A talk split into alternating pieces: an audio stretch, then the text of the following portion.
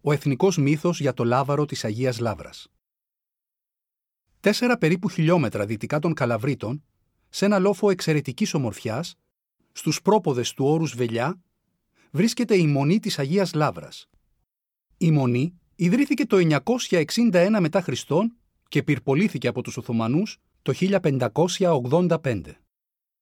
Μετά από 15 χρόνια η Μονή ξαναχτίστηκε και λίγο αργότερα μεταφέρθηκε στη θέση που βρίσκεται έως σήμερα.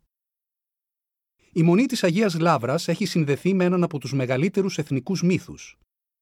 Σύμφωνα με αυτόν, στις 25 Μαρτίου, ο επίσκοπος Παλαιών Πατρών Γερμανός όρκησε τους οπλαρχηγούς υψώνοντας το λάβαρο της Αγίας Λάβρας που είχε κεντυμένη την εικόνα της κίνησης της Θεοτόκου.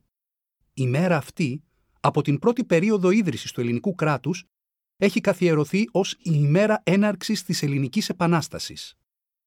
Η συνέχεια του μύθου θέλει τον ιεράρχη να οδηγεί τους ένοπλους άνδρες κατά των μουσουλμάνων των Καλαβρίτων.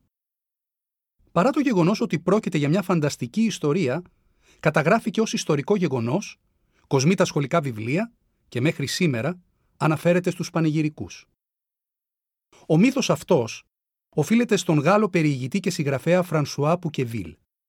Ο Πουκεβίλ, σαν να ήταν παρόν, περιγράφει με φανταστικές λεπτομέρειες τη δοξολογία και το λόγο που εκφώνησε ο παλαιόν πατρόν Γερμανός στην Αγία Λάβρα. Ωστόσο, ο παλαιόν πατρόν Γερμανός δεν αναφέρει τίποτα από όλα αυτά στα απομνημονεύματά του, καθώς στις 25 Μαρτίου βρισκόταν στην Πάτρα, όπου όντως όρκησε τους επαναστάτες στην πλατεία της πόλης. Ο μύθος διαδόθηκε από στόμα σε στόμα και λίγα χρόνια αργότερα απεικονίστηκε στον πίνακα ο όρκος της Αγίας Λάβρας του γνωστού ζωγράφου Θεόδωρου Βριζάκη.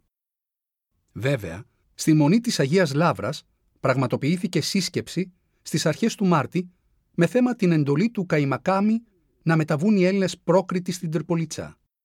Οι πρόκριτοι και οι αρχιερείς συγκεντρώθηκαν στα Καλάβρητα για να αποφασίσουν πώς θα αντιμετώπιζαν την πρόσκληση.